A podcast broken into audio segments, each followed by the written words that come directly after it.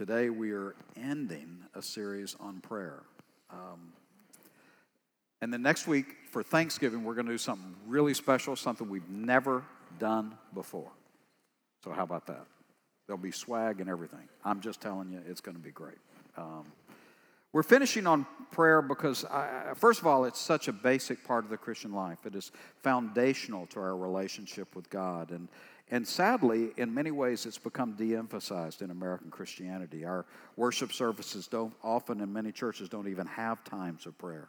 And, and uh, prayer has become kind of the forgotten stepchild of much of what the body of Christ does. And yet, God referred to the temple as his house of prayer. It was foundational to what believers do when we come together. And so, we're seeking to bring a new emphasis on this. Um, what I've done, as you know, is walk through the, the elements of prayer the way we lead it in the worship service, starting with adoration or praise. Because if we are to pray, we need to be reminded of who God is. Because it, it prayer only makes sense if God is who we believe He is. If God is, is not alive, if he's not powerful, and if he doesn't care, then our prayers are a waste of time. But if he is alive and all powerful and all loving, then suddenly all of those attributes that, rec- that describe who he is become vital because it makes prayer make sense. And oftentimes we go straight to our request and ignore that reminder of who he is and why prayer makes sense because it is a time of fellowship with him. Then we go to confession because confession is a reminder of who we are. If He's God, we're not. If He is perfect, we're not. We are constantly reminded of the ways in which we have strayed from His perfect will because that reminds us of His grace and His mercy and His love and it helps us get freedom from the disobedience in our lives that, that creates a chasm between us and Him. It allows us to experience that, that freedom of intimacy with Him again as we unburden ourselves from sin. That's why confession is so vital. Um, then we spent time in thanksgiving because we were reminded in thanksgiving of what He's done for us. And I'm convinced that it is the greatest void in the American church today as it comes to attitudes that we have become a people who aren't grateful. It, it, we all too quickly make a list of all the things we're not happy with. When asked how we're doing, we can make a list of everything that's wrong. When we look at our spouse, we can say everything about them that's disappointing. And for you women, that takes a while. But the reality is, for those of us who know God, there is no excuse not to be grateful. And most of us have so much to be grateful for, but we have lost the eyes to see His blessing. We have lost the ability to recognize all that He's done so that we've become spoiled and entitled ingrates. That's all I'm going to say about that ha- having reminded ourselves of all he's done, then we go to a time of petition. We pray for things. And, and every time I speak on this, I'll have someone come up and say, You know, I, I, I feel uncomfortable telling God things I need. And I understand that. There is a humility in that heart that I deeply admire.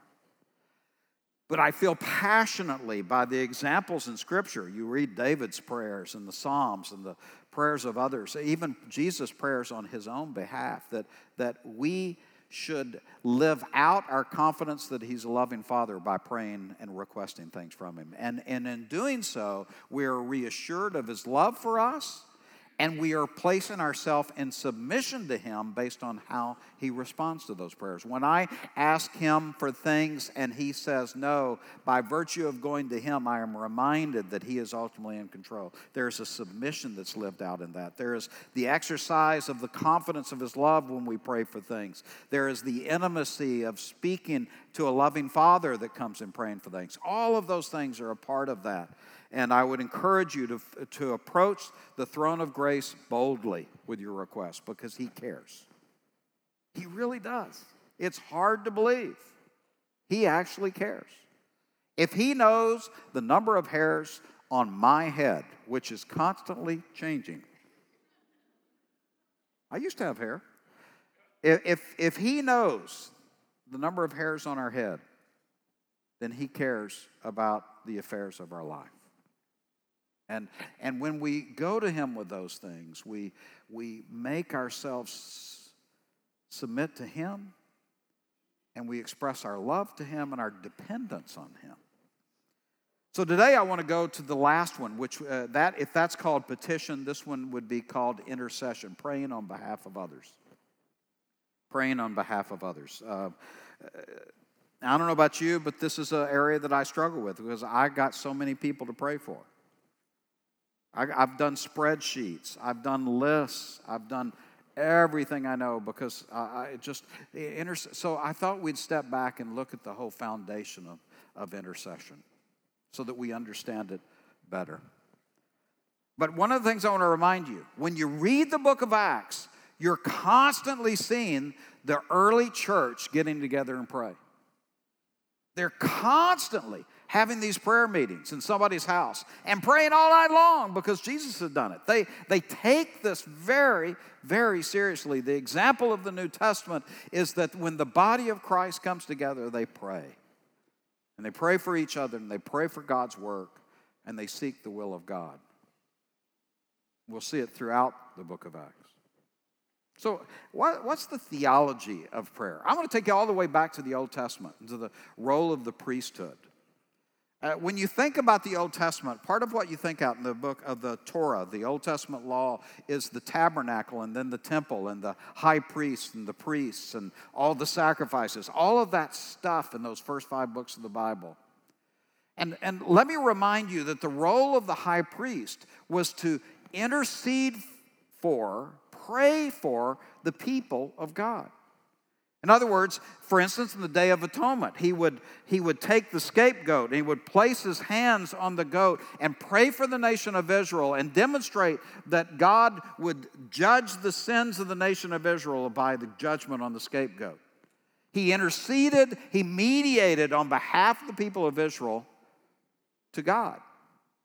But even the rest of the priests, one of their primary roles was to pray for the people. Remember in the story of uh, Zechariah and Elizabeth, Zechariah goes into the holy place because it's his one opportunity in his lifetime as one of the priests to go in and pray for the people of Israel.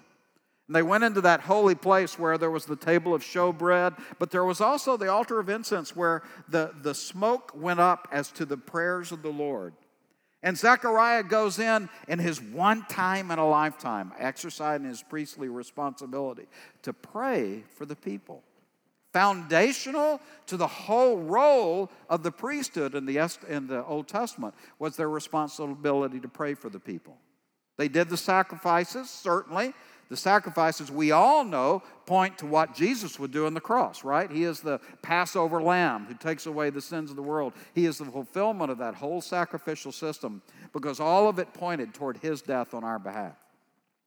But when we think about the priesthood, we often forget that a major aspect of what they did day after day was intercede on behalf of the people. And that's important because the book of Hebrews says we have a greater high priest now. If you look in the book of Hebrews, beginning in chapter 4, and yet I'm going to look at a lot of passages. If you want to just listen, that's fine. If you want to sleep, that's fine. Do whatever the Lord allows you to do. But I will get loud from time to time just to watch you jump. It's I don't have many pleasures in life, that's just one I get, you know.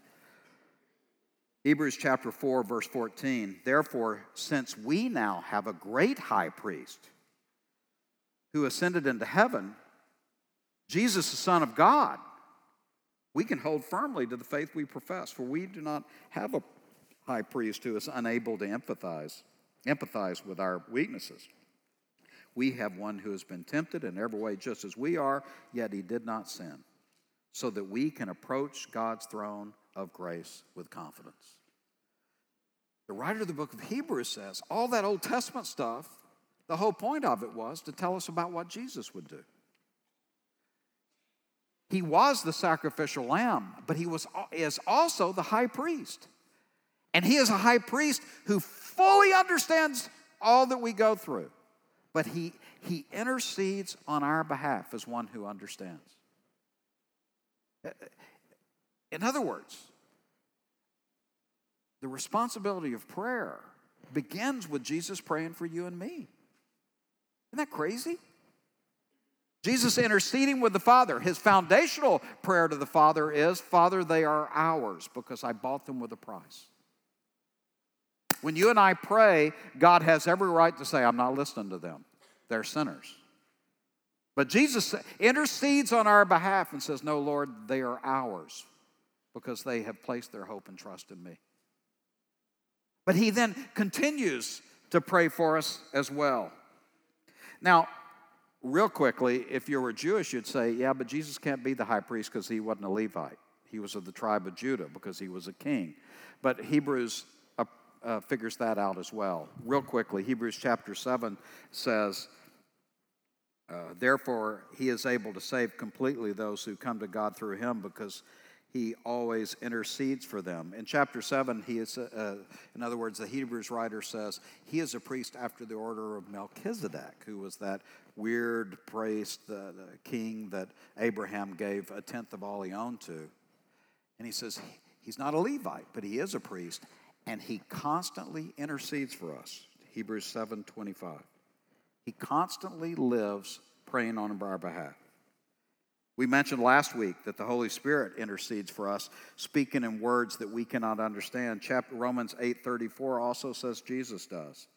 Who then is the one who condemns no one because Jesus Christ who died, more than that who was raised to life, is at the right hand of God and is also interceding for us.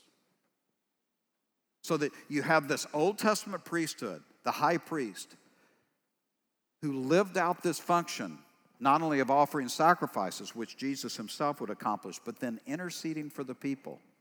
And the New Testament says, by the way, Jesus is our present high priest. And just as the high priest went into the Holy of Holies and prayed for us, Jesus goes into the presence of the Father and prays for us today. Is that mind bending? That the Son of God not only knows us by name, but He prays for us. He intercedes for us, knowing our weaknesses and our failings and our, our aspirations and everything else. He, he intercedes for us. He didn't just die on the cross and walk away from the mess. He is actively involved, knowing your prayers, I believe, oftentimes before you and I do. That's part of his high priestly function, which is foundational to our whole prayer for others. In John chapter 17, we see Jesus doing that. John 17 is called historically the high priestly prayer. And in it, he goes to the Father as he's uh, going into the very last days of his life, and he prays for his relationship to the Father and how he's lived his life in service of the Father. And then in the middle section of John 17, in Jesus' prayer, he prays for the apostles and said, I haven't lost any of them but one and I'm leaving them in the world. They're not of the world, but they're in the world because I'm sending them out into the world. And at the end of the high priestly prayer, he says, I'm not only praying for them, but I'm praying for all those who will believe in me because, because of what they taught. In other words, as Jesus prayed for the apostles, he recognized that the apostles would produce generation after generation of followers of Christ. And you know what? We're it. Jesus starts praying for you and me in John chapter 17 in his high priestly prayer. As part of his function of the high priest, he already is beginning to pray on our behalf. In fact, let me read you just a little bit. Verse 20 My prayer is not for the apostles alone, I pray also for those who will believe in me through their message, that all of them may be one, Father, just as you are in me and I am in you May they also be in us so that the world may believe that you have sent me.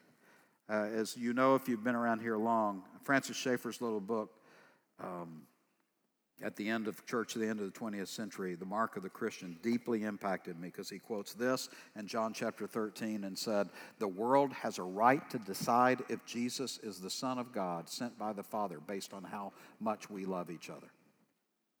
Now, stop and chew on that a second.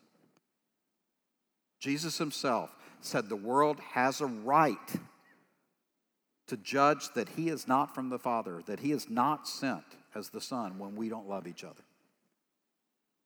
When our love for each other doesn't go beyond political differences, racial differences, uh, societal differences, financial differences, uh, ethnic differences, na- national issues, when we as believers are not united, the world has a right, according to Jesus' prayer, to question whether he is the Son of God.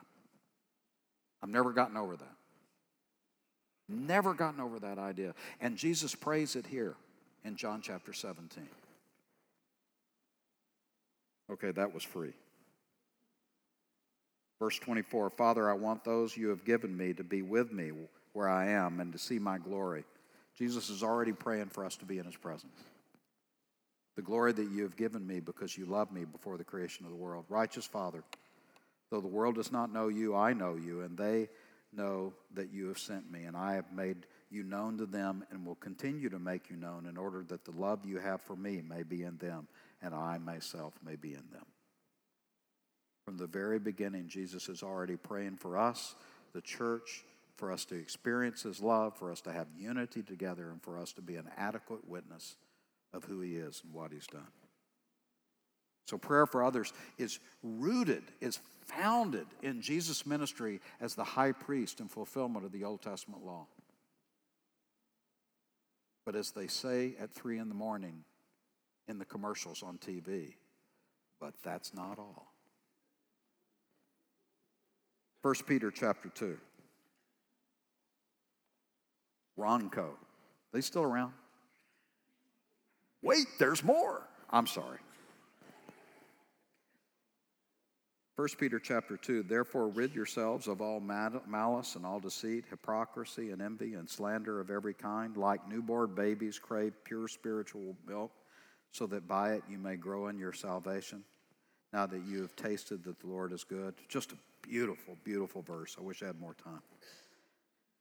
As you come to him, the living stone, rejected by humans, but chosen by God and precious to him, you also, like living stones, are being built into a spiritual house a new temple, a new place where God resides, to be a holy priesthood, offering spiritual sacrifices acceptable to God through Jesus Christ. We are priests. The body of Christ is the fulfillment of the Old Testament priesthood. If Jesus is the high priest in fulfillment of the Old Testament high priest role, then we are priests fulfilling the role of the priestly class in the Old Testament. And that is why we pray for other people. Because we live out our role as priests, offering the spiritual sacrifice of prayer for other people.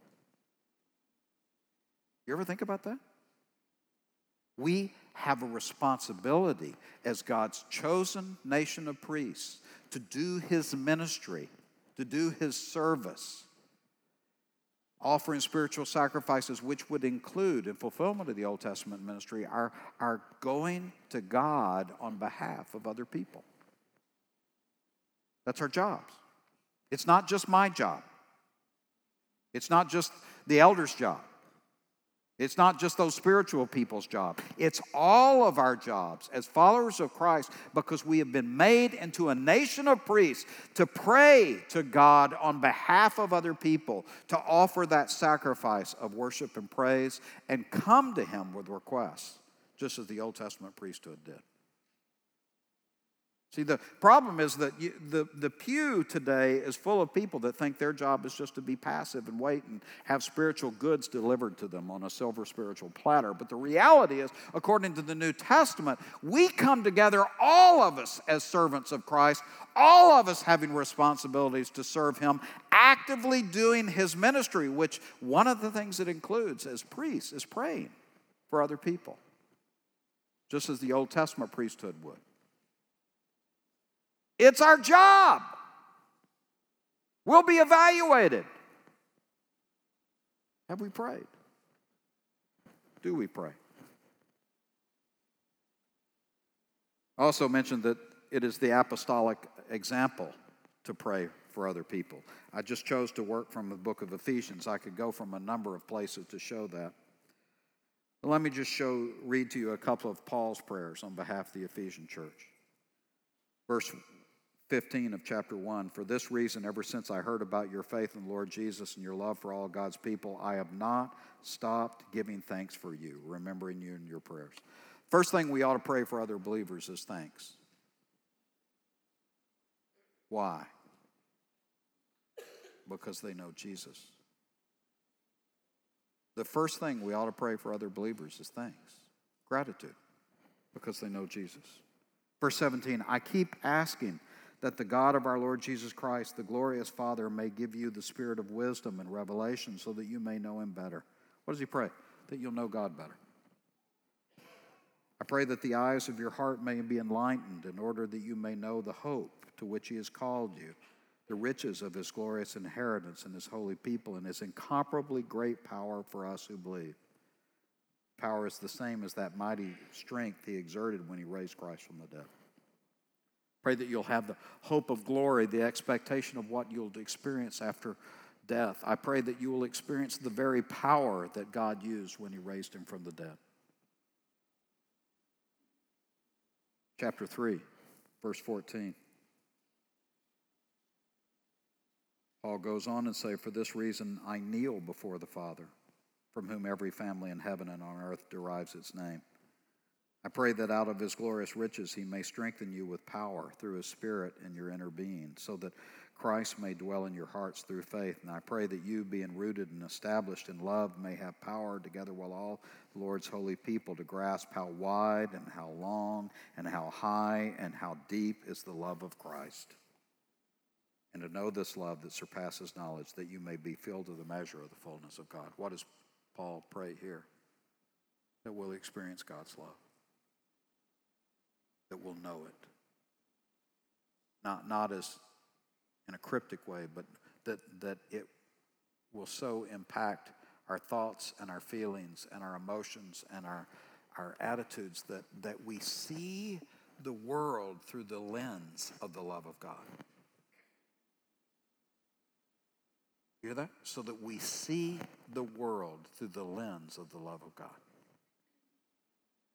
So that all of life is interpreted in the context of Jesus' love. Because that love is what gives us strength.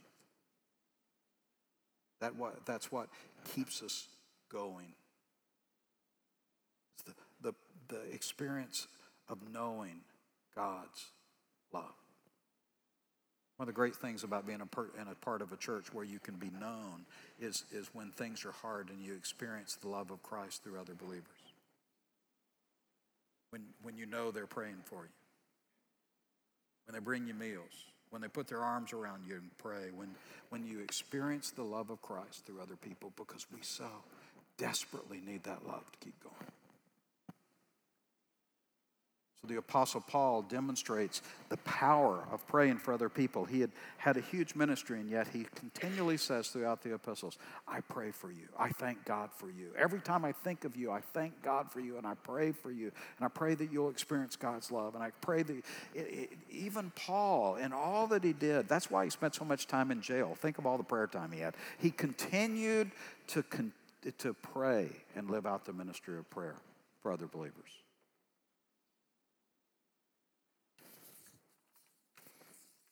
But we're also commanded to pray for others. Now, I got a long list here. You're going to have to pay attention. If the person next to you is nodding off, pop them with an elbow. Say Jesus is talking. Not the short guy, but Jesus is talking. Listen to the list you need to hear. All the ways that we've been commanded to pray. Let me give you two first in the Old Testament. I read one, Psalm 122 6. Pray for the peace of Jerusalem. May those who love you be secure. Many Christians still today pray for the peace of Jerusalem because it is a center part of what God will yet do in the last days. Jeremiah 29 7, though, says, Seek the peace and prosperity of the city to which I have carried you into exile. And pray to the Lord for it, because if it prospers, you too will prosper. And I think that applies very directly to us today. That that just as Israel was commanded to pray for the Babylonians who had enslaved them, we are smart when we pray for the place in which we live because we want peace. We want freedom to share the gospel. We want the ability. I, I, I never forget one time when I was young, a really righteous young believer said, Well, I, I pray for persecution. I said, Well, I don't. You're nuts. I don't pray for persecution. That's called masochism. It's not scriptural. If God sends persecution, He'll give the grace to live through it. But we're not. Com- we're commanded to pray for peace, and I do. Because why? In peace, we have the opportunity to worship, to proclaim the gospel. We, sh- we should pray for our nation. And, and remember, uh, when they're doing it, they served under a Caesar who was a pervert, a sadist, and a horrible human being. But pray for the peace and where we live. Let's look at New Testament prayer demands. I want to start again with the book of Ephesians. Ephesians chapter 6, verse 18. It's kind of the big picture. Pray in the Spirit on all occasions with all kinds of prayers and requests. With this in mind, be alert and always keep on praying for all the Lord's people. Because we are a kingdom of priests, we have a responsibility to pray for other believers. Crazy. We're, we have a service to give in our service of God to pray for other believers on all occasions. You, you want to know why so many of us are experiencing so little in our Christian life? Because we don't pray. We, we, we have forgotten the power of the ministry of prayer. And the Apostle Paul says, on all occasions, no matter what, pray for God's people. The Lord knows the church needs prayer. 1 Timothy chapter 2, verse 1. So, first to pray for all occasions for all the Lord's people. 1 Timothy 2 1. I urge then, first of all, that petitions and prayer, intercession, and thanksgiving made for all people, even the non believers, and for kings and all those in authority, that we may live peaceful and quiet lives in the godliness and holiness. This is good and pleases God our Savior, who wants all people to be saved and come to the knowledge of the truth. We are commanded to pray for our leaders, our national leaders. We're not commanded to complain about them. We do that without a command. Most of us complain a whole lot more than we pray, but we are commanded to pray for our leaders. Why? So that we can have peace. Why? So that all men can be saved. Isn't it interesting that the ultimate goal of the peace is not so that we can have nice lives? The ultimate goal of the peace is that we can use the peace that we have to demonstrate the love of Christ to the world in which we live so that more and more will come to faith in Him. We're commanded to pray. As I said before, in the first uh, century, the, the, the leader of Caesar was not a nice man, but he was someone they were commanded to pray for. We're called to pray that God will move the heart of the king in order to allow us to do our ministry. 1 John chapter 5, another command to pray for others. Stick with me, you can do it. Verse 16 If you see any brother or sister commit a sin, you should pray for God, that God will give them life.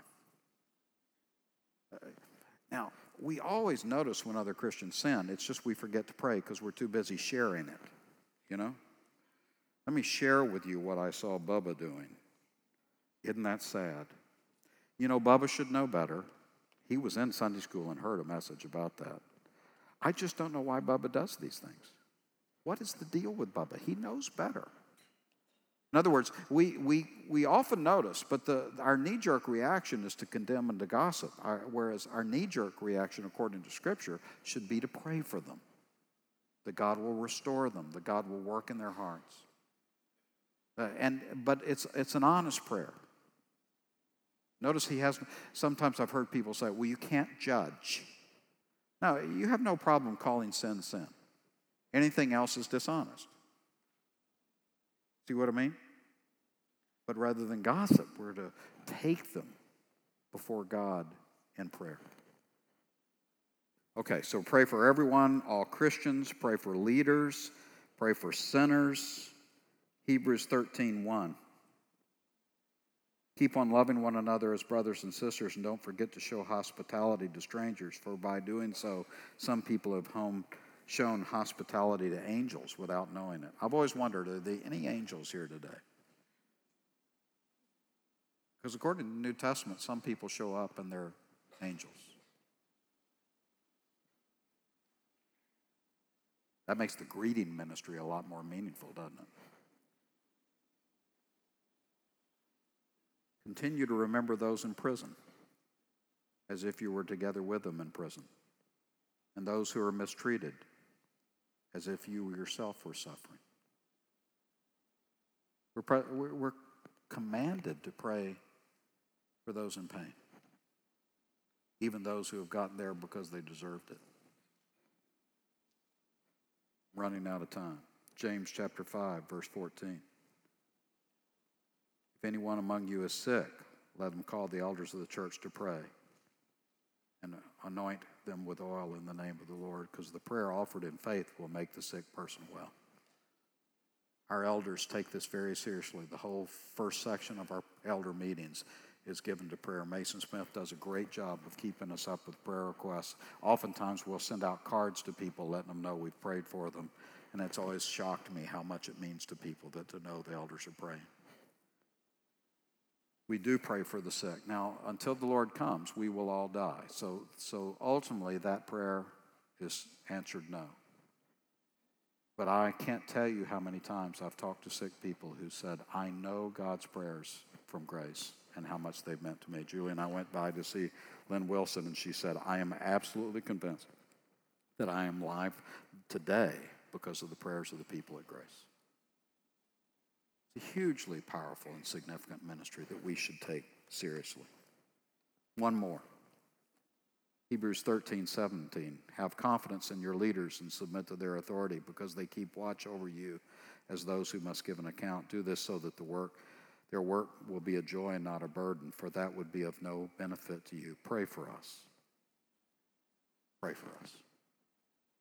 Leaders of the church, the leaders, the elders, the staff, we desperately need your prayers. We're well aware of our weakness and our failures. What we desperately need is your prayer. So, what have I said? Prayer for others is rooted in our role as priests in fulfillment of the Old Testament priesthood. Jesus, just as Jesus is our high priest interceding on behalf of us to the Father, we are priests to all of those around us. We have a ministry of taking other people to God. It was demonstrated by the apostles. But it's commanded in the New Testament that we pray for other believers, that we pray for those around us, that we pray for the sick, that we pray for our leaders, that we pray for those who have sinned, that we pray for those who are hurting, that, that, we, that we take seriously that the first responsibility that all of us have to do something is to take it to the Lord. And I struggle with it. If you're like me, it's I have long lists and I forget, and people say, Pray for me, and I think, I will, and then I remember later and I think, Oh, I didn't pray for him, but I meant to, Lord. Maybe you heard my meant to. But it is a serious ministry that we dare not take seriously. But I want to close with a word of encouragement. We're not the only ones that struggle. In the book of Acts, as I mentioned at the beginning, you always see the body of Christ coming together in prayer. But my favorite prayer meeting in the book of Acts is in Acts chapter 12. In Acts chapter 12, Peter has been captured by Herod. And God uses angels and supernaturally frees him from jail. In verse 5, it says, The church was praying for his release. Then in verse 11, it says, Then Peter came to himself after the angels had freed him and said, Now I know without a doubt the Lord sent me an angel and rescued me from Herod's clutches and from everything the Jewish people were hoping could happen. When it dawned on him, he went to the house of Mary, the mother of John, also called Mark, where many people had gathered and they were praying earnestly because Peter is in prison. We got to pray for him.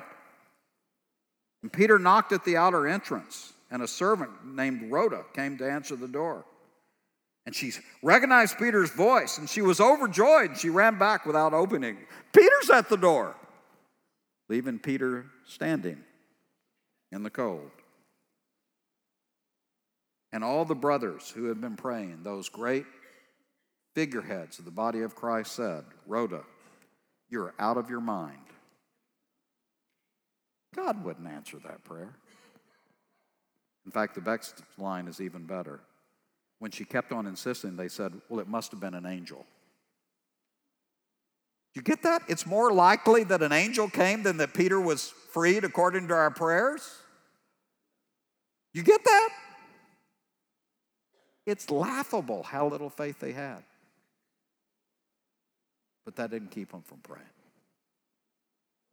And men and women, we struggle with prayer. We always don't do it real well. And sometimes we, we don't understand why God doesn't answer. And sometimes when we, He does answer, we're shocked and hardly believe He did. But we still pray. Because it is our service as the priesthood to care for others by taking them to the Lord. Please join me. Father, we confess that we struggle with prayer. But those of us who have been prayed for know just how powerful it is. Forgive us for our laxity. Help us to see just how important it is that we go before your throne and pray for the needs of others. In Jesus' name, that great high priest, we pray. Amen.